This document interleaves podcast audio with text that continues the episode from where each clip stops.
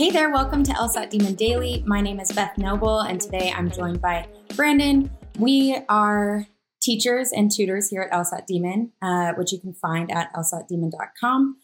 And today we are going to talk about uh, a question that came in from the Ask button. So, uh, Brandon, do you want to read that question and kick us off? Yeah, sure. So, this student writes Can I please get some advice as to how to tackle parallel reasoning or parallel flaw type questions? Something we hear all the time here at the Demon, especially on LR. Uh, I am horrendous, they continue. I am horrendous at them. And it seems as though no matter how long I spend working through them, I get them wrong.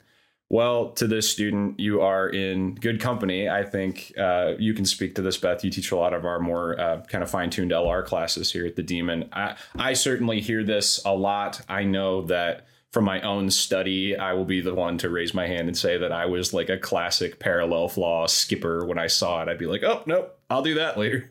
So, I think this student is in uh, fair company here at the Demon. Uh, but I think we're here today to kind of talk you through and sort of prove a little bit that it's not half as scary as you think it is.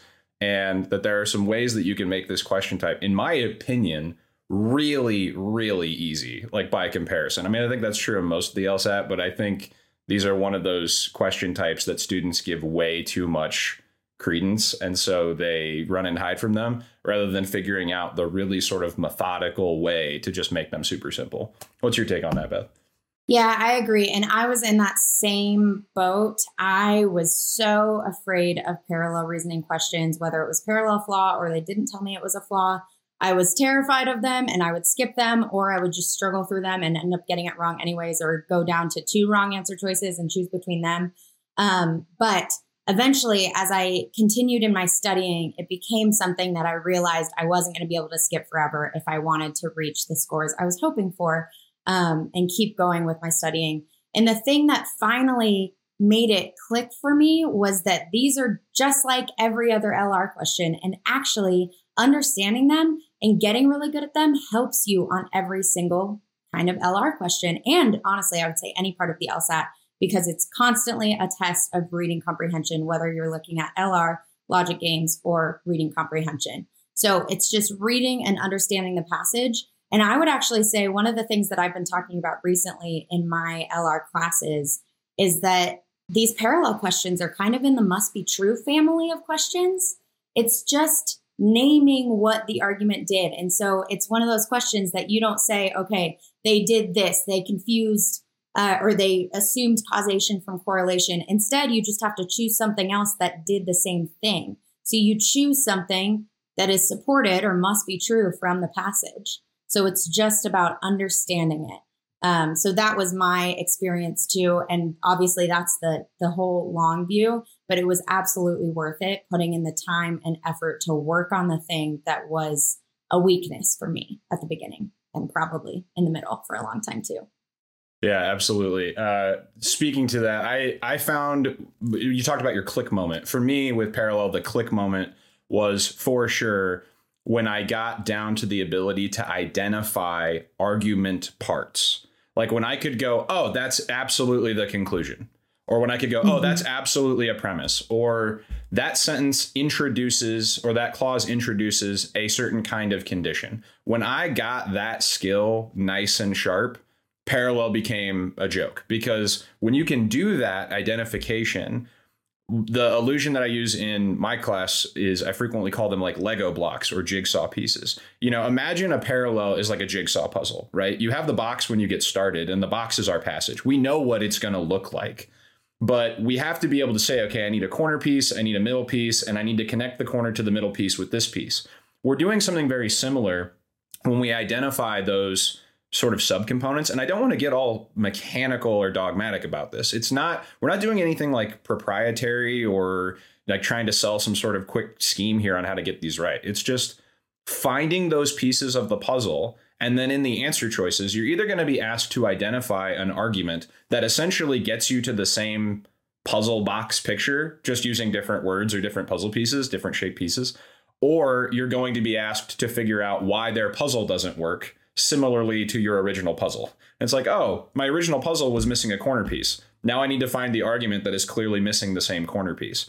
Like I've used that illusion to sort of crystallize this idea of all we're really doing on parallel is taking an argument, good or bad, what have you, and then saying, okay, this piece, this piece, and this piece were all present. So, sort of like on a flaw where the argument has to do it and it has to be wrong, on a parallel, your correct answer choice has to have all those pieces. And regardless of the orientation of those pieces in sort of the document flow, if you will, like the way they're presented or the structure that they're presented, they've all got to be there. And logically, they have to proceed in the same way, whether that's in a flawed way or a reasonable way. They have to get you to the same finish line by using those same kinds of pieces. So yeah, when it came to getting this to click, I was like, okay, now that I know what I'm looking for, man, talk about the most predictable questions on the LSAT. It's almost like a sufficient assumption in that, like you're saying about must be trues. It's exact, you need exactly this. And anything else, a deviation from that is just going to be wrong. Yeah, definitely. I mean, that comes up all the time. I hear people ask about that all the time of, you know, the the conclusion was at the end in the in the main passage that I was reading and then I saw that there's a conclusion at the beginning and answer choice B or something. So I eliminated it. But that's not our goal, right? Our goal is actually the content and what the argument does. We don't care what order it goes in. Yeah. So I, yeah. And that's a, that's a cool analogy too. The puzzle, the missing puzzle piece, um, or Lego pieces too. And I would say, as far as, so this person asked how to tackle them. That's the main first piece, right, is understanding the argument, understanding what the conclusion does. And another question that I've really loved lately is first, can you identify the conclusion? Second question after that, is this conclusion valid or is it not valid? And all that means is, is it supported by the evidence that they gave or is it not? Nine times out of 10 on the LSAT, maybe even more than that, it's not going to be a valid conclusion they will have even the tiniest hole in their argument. And if they do, it's our job to spot it and know that's not a valid conclusion and point that out. And then our job on parallel questions like this, or like these ones that we're talking about, is to go, okay, why exactly is it not supported? And that can get us to finding the correct answers on parallel questions. Yeah, absolutely. So, what do you say? Let's put uh let's give it a shot and put our money where our mouth is and see if we can do it. What do you think? Yeah, that sounds great. All right, sweet. Uh, do you want to read our our paragraph here, our our passage? Yeah, yeah, I got it. Okay, Brandon's kicking it off to me because we're starting with a big sciencey word, so I've got it. um, so we're looking at test 65, section four, question 24. If anybody wants to look it up on their own um, and maybe try it before you hear us go through it. Um, so we've got paleomycologists, um, which you know what? I don't know what those are, but there's a comma right there. And the LSAT is about to tell us. So, as much as I was like, okay, we've got a big word here, they're going to tell us everything we need to know, right? Um, so, paleomycologists, scientists who study ancient forms of fungi, awesome. And now I don't even need to look it up or bother with that, um, are invariably, it says, acquainted with the scholarly publications of all other paleomycologists. So, pausing there as I always do in LR passages and arguments. I'm going to gather it and make sense of it, right? So these scientists who study ancient forms of fungi, fungi are all acquainted with publications of other people in their field, which is interesting because I start to question like, is it a small field? Is that why? Invariably acquainted, that sounds pretty sure that they're going to be acquainted with the other public publications and know what's going on in their field. Um, so kind of interesting. But again, talking about argument parts, already I know that's just a fact. They've told me uh, what a paleomycologist is, and they tell me a fact about them that they're acquainted with other publications of the people in their field. It's also a conditional fact, right? Like it's introduced yeah. a conditional here that if you are a paleomycologist, then you are invariably acquainted with scholarly publications. Like you do yeah. know that stuff if you are one of these. Right. And the way that they said it, right? Like we can't argue with it. That's right. that's true based on this passage. And they they go on. They say uh, Professor Mansour is acquainted with the scholarly publications of Professor DeAngelis, who is a paleomycologist. Okay. So they teed it up. they have. They have. What's going to happen? Uh, they're going to make a claim. I know already the kind of claim they're going to make. Um, they say that Professor, Man- they don't tell me what profession Professor Mansour has, but they tell me that Professor Mansour is acquainted with Professor DeAngelis, who is, or the publications, excuse me, of Professor DeAngelis, who is a paleomycologist. So I already know from a mile away, they're going to tell me that Professor Mansour is a paleomycologist. yeah. uh, forgot the word there. But I'm already expecting that because I'm used to the LSAT committing the same flaws again and again. So we will finish it out, but I was already expecting that. And it finishes and says, therefore, Professor Mansour must also be a paleomycologist. Exactly what I was already expecting as I was reading through this argument. They have done a fatal flaw on the LSAT, and it's really easy to spot once you know this flaw. Like Brandon was talking about, right? We had this something that was necessary at the beginning. They told us that if you are a paleomycologist, you are acquainted with all other scholarly publications by other paleomycologists. And then, Brandon, what, what did they do at the end then? What, what was the mistake they made? Sufficient for necessary and classic in a textbook example. So, like you were saying, Beth, we kind of proceed into that second premise now that we know that conditional statement. If you're a paleomycologist, then you definitely know the works of your colleagues, basically, is what our argument has said, right? Then they've said, okay, Professor Mansour is acquainted with scholarly publications by a paleomycologist, Professor D- Professor DeAngelis, which again is teeing up that mistake because all they've said there is we have this professor and they've met really they've met part of a necessary condition of a different sufficient condition. They've met that yeah, they are acquainted with the work of a paleomycologist, the necessary condition introduced in our first premise. But then they go on to mistakenly conclude, therefore, Professor M, Professor Mansour, has got to be a paleomycologist. And so, okay, well, hold on, LSAT. That's not necessarily the case, right? We got to be very careful with that. All we know, you know, Professor Mansour could be a professor of biology. They could be an anthropologist. They could be any number of things.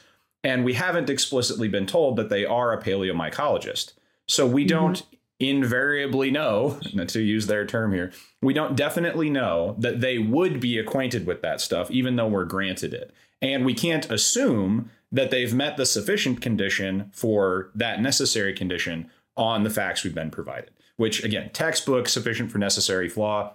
They'll sort of tee you up for uh, this if then statement, you know, a very clear if then statement. And then they'll say, well, we've met the then part Therefore, we must have met the if part too.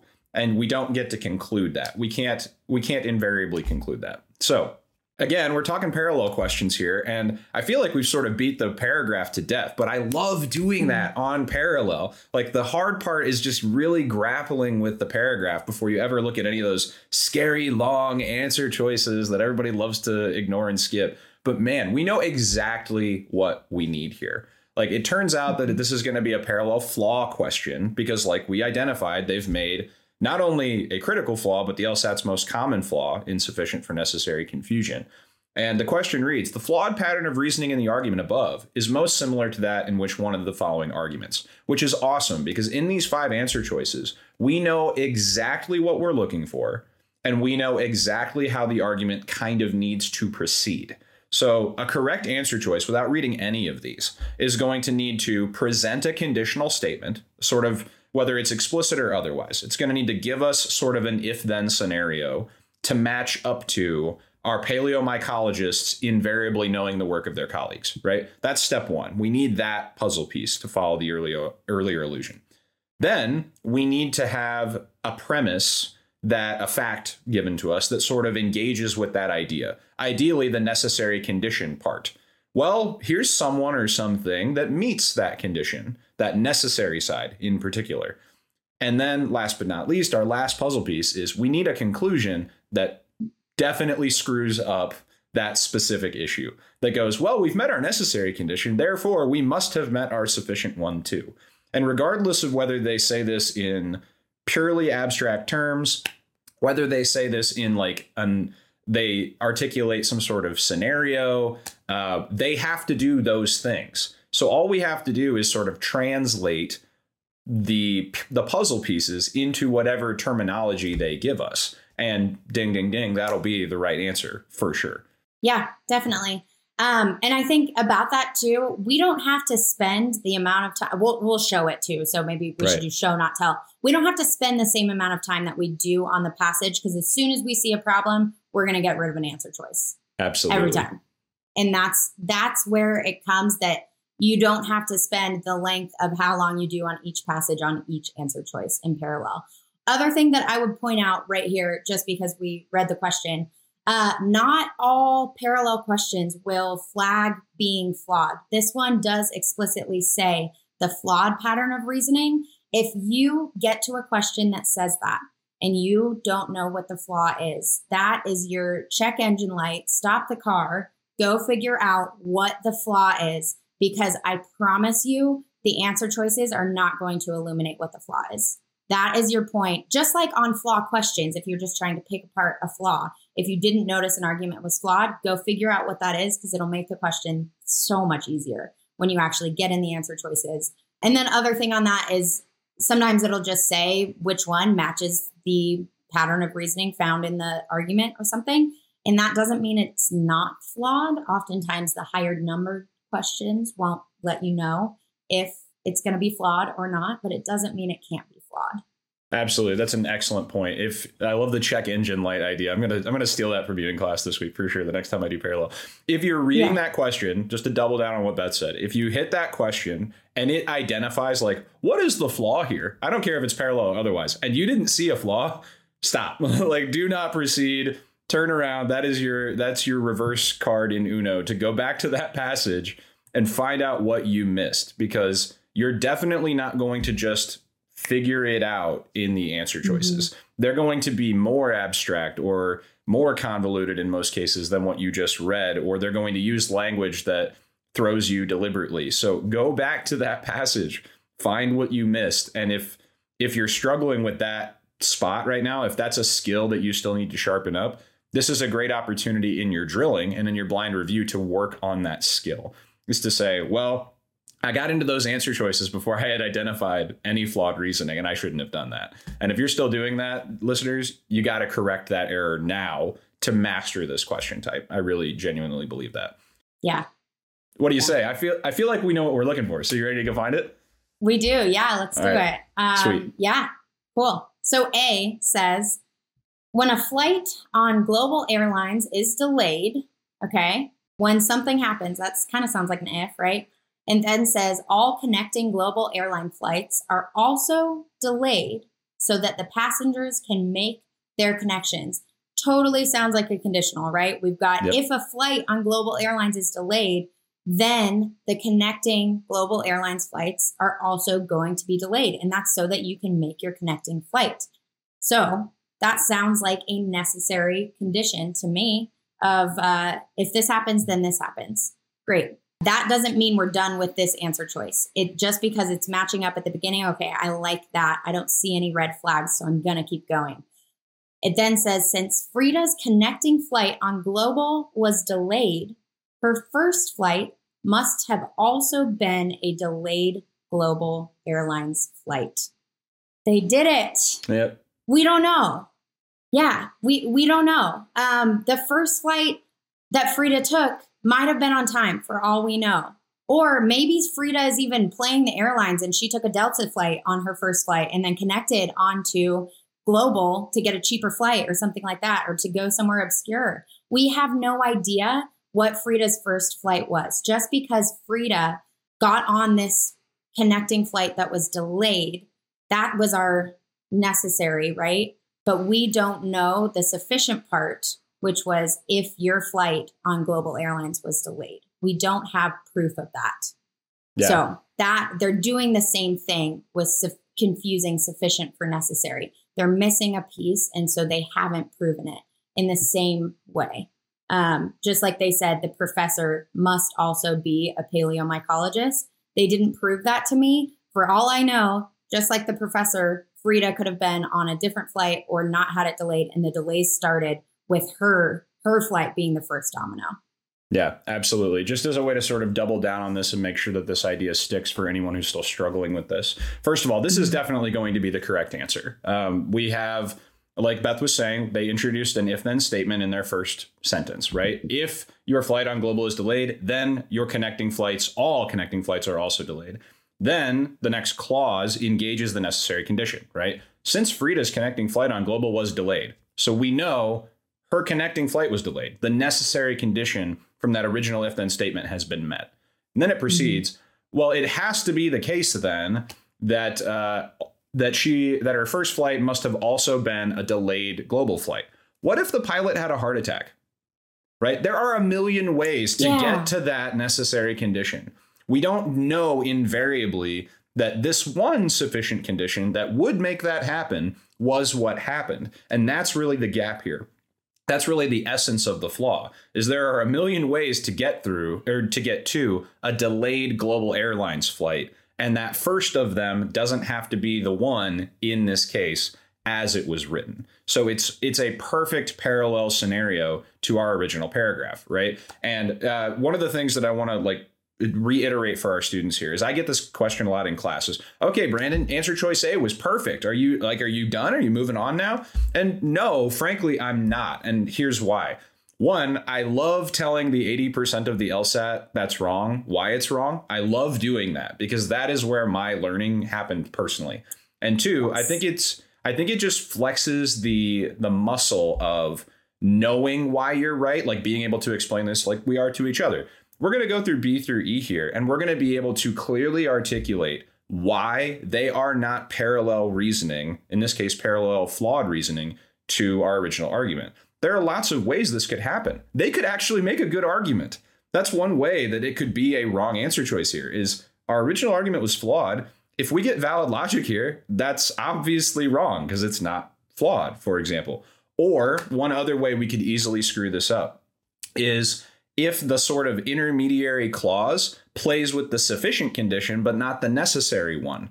Like there are lots of ways we could go sideways here. And as soon as we've flagged one of those problems, we can quickly eliminate that answer choice, sometimes without having to read the entire thing. Now, I want to put, you know, the asterisk on that. Here at the Demon, we definitely tell you you need to read that entire answer choice and you need to eliminate it with certainty. But sometimes you can be one sentence in and have that certainty. It does happen. Mm-hmm. So I mm-hmm. encourage any of our listeners that might be struggling with like their confidence or the ones that are letting answer choices boss them around. One, make sure you're proceeding with that knowledge of the passage. But two, challenge yourself a little bit. As soon as you get to that that fork in the road that is clearly not what our passage did, flip it the bird and move on. Like tell it tell it it's wrong because and have the confidence to proceed. Especially now that in answer choice A, we found a perfectly paralleled flaw a how to say this, a perfectly flawed argument in parallel. There we go.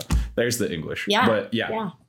Just on that too though, too sometimes yeah, we call that like LSAT hygiene of uh mm. just yes, I love A. I chose it um, sometimes also referred to as like I call it idiot proofing myself too. I want to make sure I didn't miss anything. I am not infallible. Yes, I've been doing this test, but I still have, you know, I still can miss questions. Oftentimes it's because I make the same mistake that students who are studying right now do, which is where I go too fast, I'm overconfident, something like that. But that is like my LSAT hygiene is I'm still going to check every answer choice because I'm not going to let let them pull a fast one on me and for me to miss something too.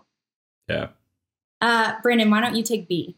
Yeah, let's take a look here. So B reads Anytime that one of Global Airlines' local ticket agents misses a shift, sounds like an if to me, the other agents on that shift need to work harder than usual. Okay, so it has presented an if then statement. So anytime, meaning if this occurs, uh, so if uh, one of Global Airlines' local ticket agents misses a shift, so whenever they miss a shift, then the other agents working that shift work harder than usual. That has to happen. Okay.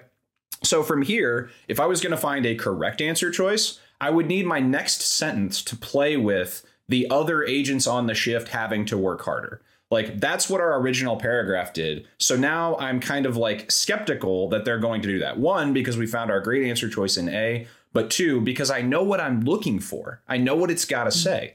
So let's keep going. It says, since none of Global's local ticket agents missed a shift last week. Okay, so again, they've played with the sufficient condition now. We know that that didn't occur.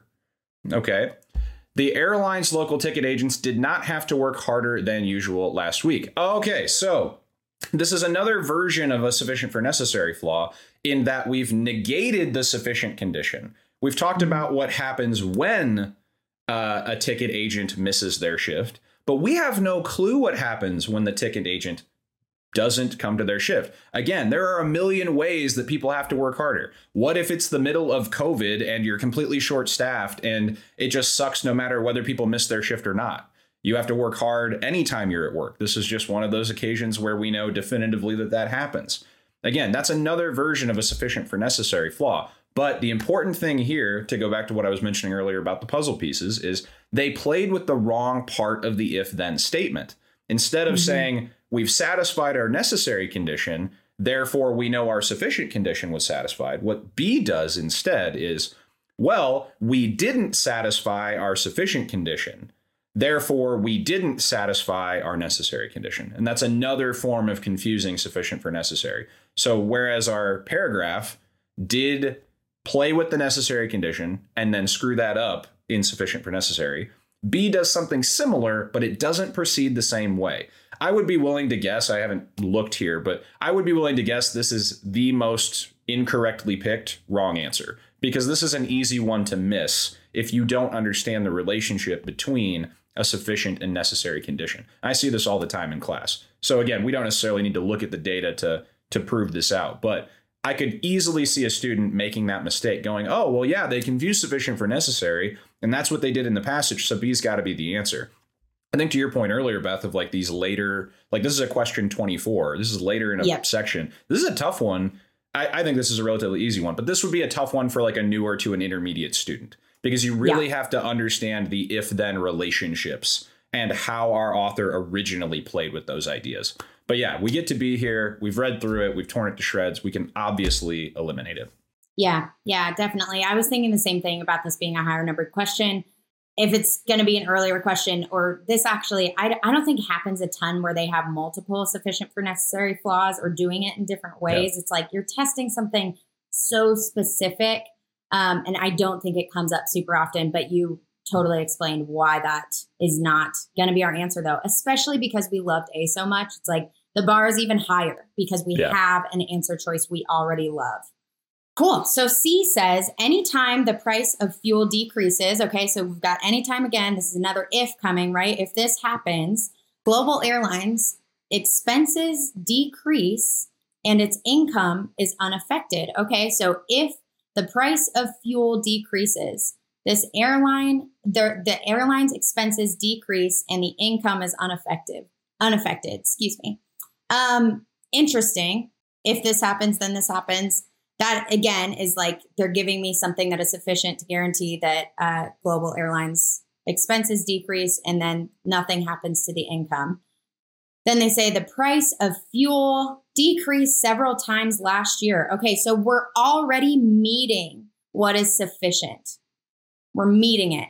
And then it says, therefore, global airlines must have made a profit last year. So their expenses decrease and income is unaffected didn't really break that out, but that means, you know, they're not spending more money on what it takes to make a profit and their income stays the same. So that makes sense. That is already valid logic. They conclude that Global Airlines is making a profit because the price of fuel has decreased several times. So that's meeting what needs to happen in order for them to continue making a profit. Their income stays the same, whereas their expenses go down. So the profit margin can widen. Yeah, absolutely. So, so that's a good argument, and C is out on that. For sure. One thing I also wanted to point out here, just for people working on their argument part identification, notice how in C, our first sentence, it introduces a compound necessary condition. That's not a disqualifier here, but it actually has two things that have to be true when the price of fuel decreases. So when the price of fuel decreases, one thing happens, expenses decrease. And another thing happens, global's income remains unaffected.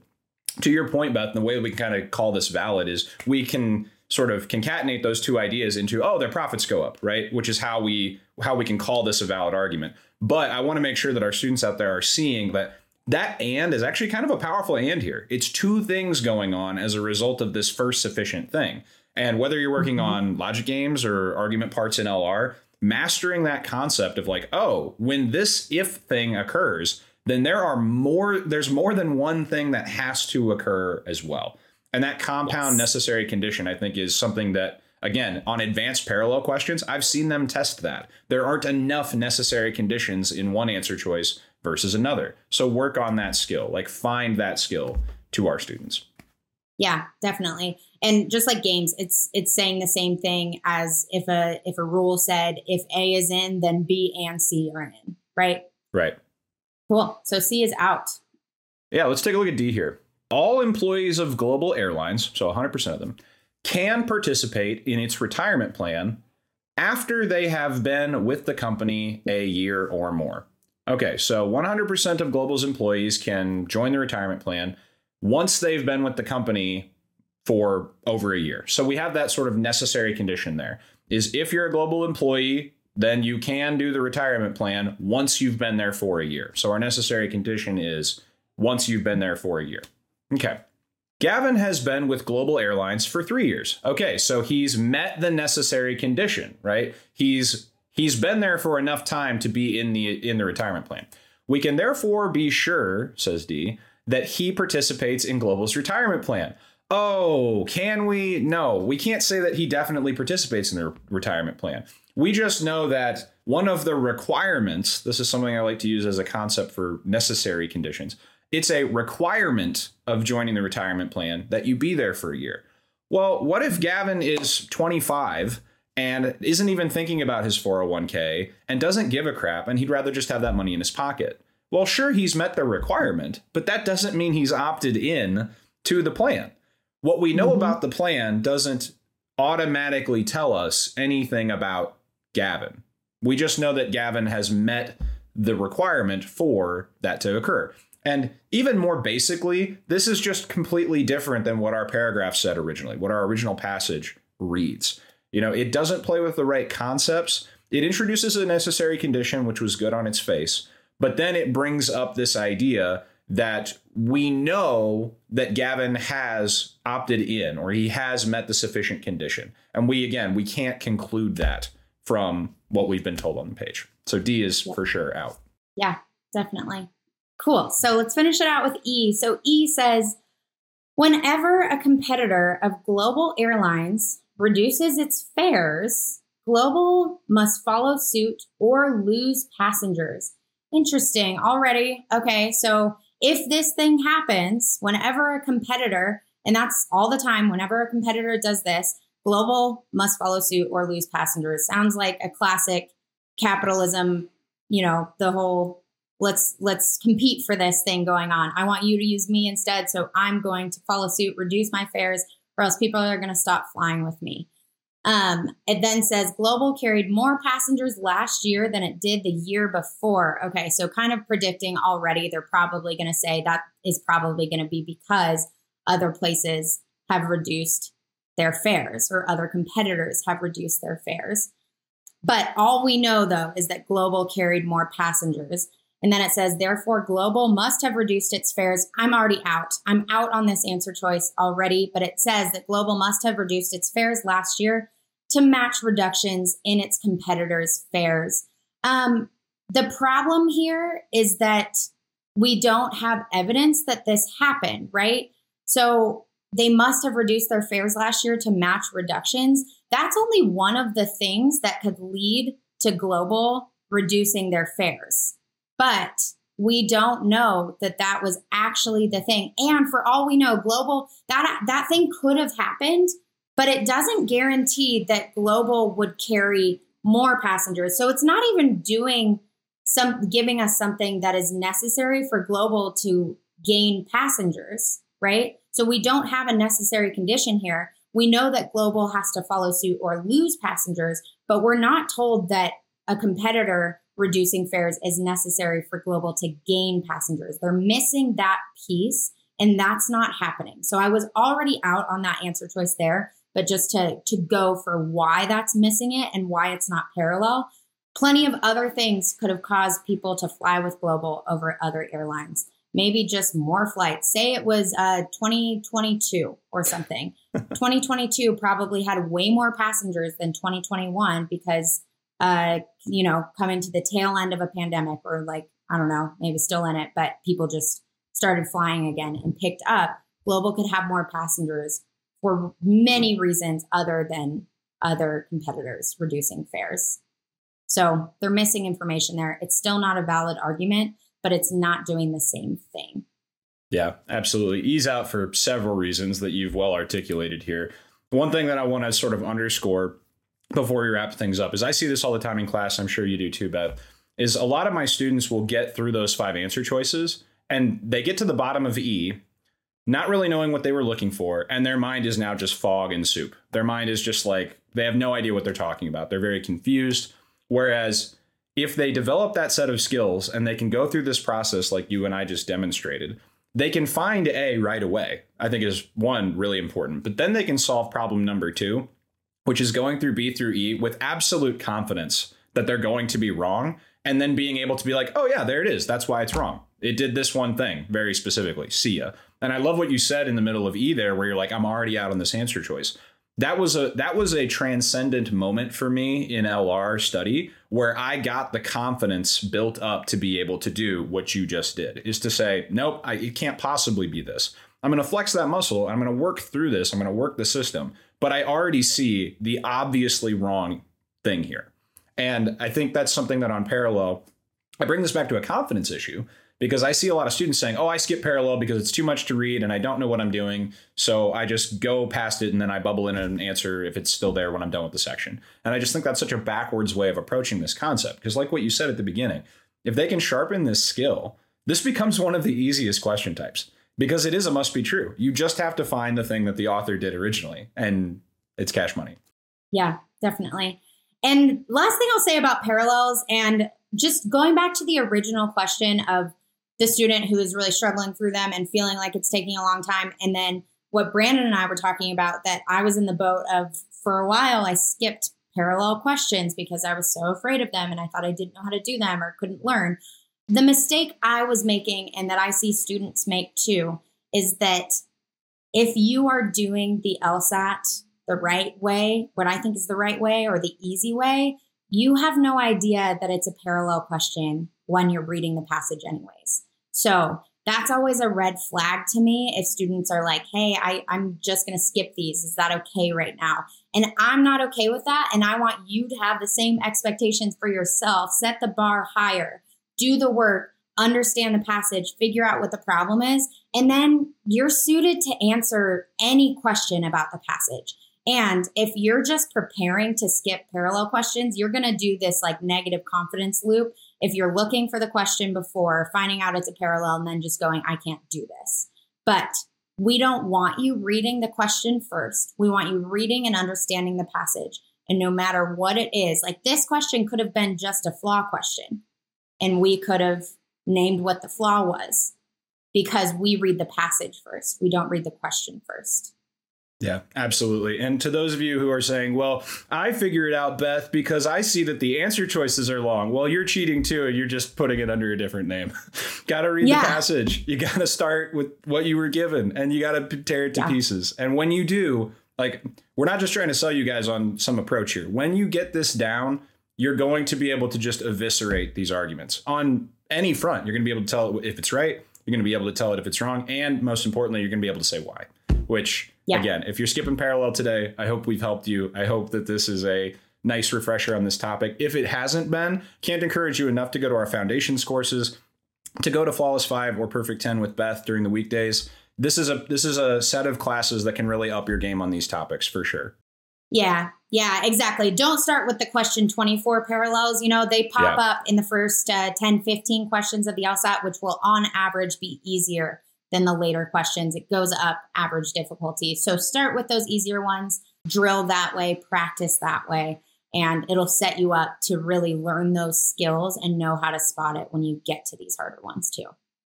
For sure. Any uh, closing tips for our our LR students on parallels? No, that's it. I mean, best of luck. Stick with it. It is absolutely worth it to understand how to destroy these arguments and use the skills from other LR questions too. Absolutely. All right, you can email daily at lsatdemon.com if you'd like to ask us a question or share some LSAT or law school admissions news. Thanks for listening.